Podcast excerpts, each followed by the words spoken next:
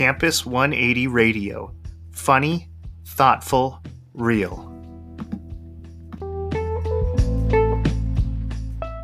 Um, the director um, of Campus 180. Um, I want to share with you a little bit today about um, about uh, the body of Christ, and I want to read to you from 1 Corinthians 12, and in that passage is um, a section about our spiritual gifts, and the Apostle Paul goes through and he lists what are all of our spiritual gifts. But then he goes into this analogy of the body, and I want to read that to you because he talks about how all these gifts work together. So, picking it up in 1 Corinthians 12, and I'm going to start reading at verse 14.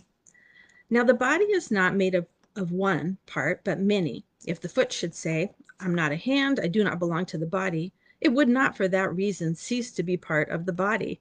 And if the ear should say, Because I'm not an eye, I do not belong to the body, it would not for that reason cease to be part of the body.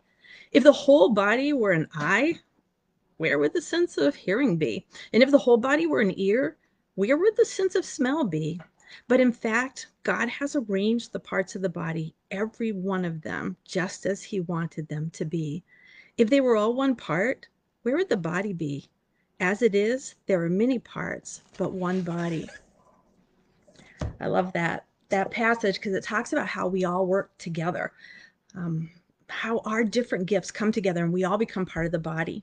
So, uh, I want to encourage you today to use your gifts. And um, things have changed. You might have said, I knew how to use my gifts a year ago, but I don't know what it looks like today. But there are ways. And if you need to talk to somebody, contact your Campus 180 staff, um, talk to somebody in your church, and figure out what are ways that you can use your gifts right now uh, for God's glory. Um, and don't ever think that your gifts aren't important because that's really what this passage is saying. Your gift is important no matter what it is. And maybe you think, gosh, you know, I'm 20 years old. I don't know. I don't know how my gift could be used, but there are ways. We need it in Campus 180. Your church needs it. There are ways for you to use that gift. So I'm going to encourage you to figure out how to use your gift. Now, maybe you're thinking, I have no idea what my spiritual gift. Now, there's a list. It's a partial list. There's other places in Scripture that list some more gifts, but there's a partial list right before that in 1 Corinthians 12. There are a lot of surveys online, so you can look it up, find something. If you're having trouble, contact again one of your staff or direct message Campus 180, and we'll help you find a place. But figure out what your gift is and then figure out how you can use it today. Don't wait, but figure out how you can use it today. Let's pray.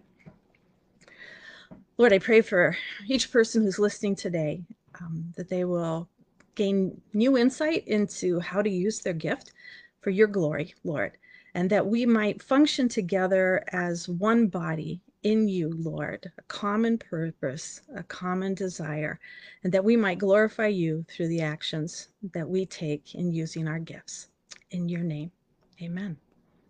Thank you. Hope you have a really good day today.